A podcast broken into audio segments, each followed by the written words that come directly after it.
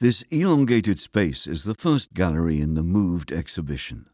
The exhibition is divided into three chapters procession, pilgrimage, and private devotion.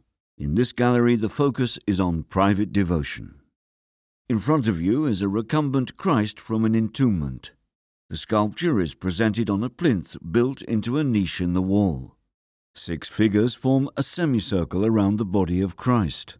The group consists of two men and four holy women looking on with downcast expression. They all have their head inclined and their eyes turned towards Christ, who is lying majestically on the ground. Though Christ himself is only wearing a loincloth, the six figures around him are all colourfully dressed.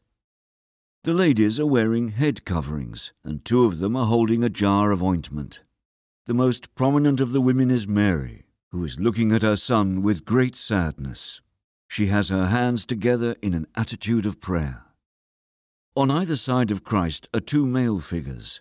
Originally, their arms could be moved up and down by means of a wooden hinge mechanism enabling believers to use this group sculpture to stage and act out the entombment of Christ in a very expressive manner.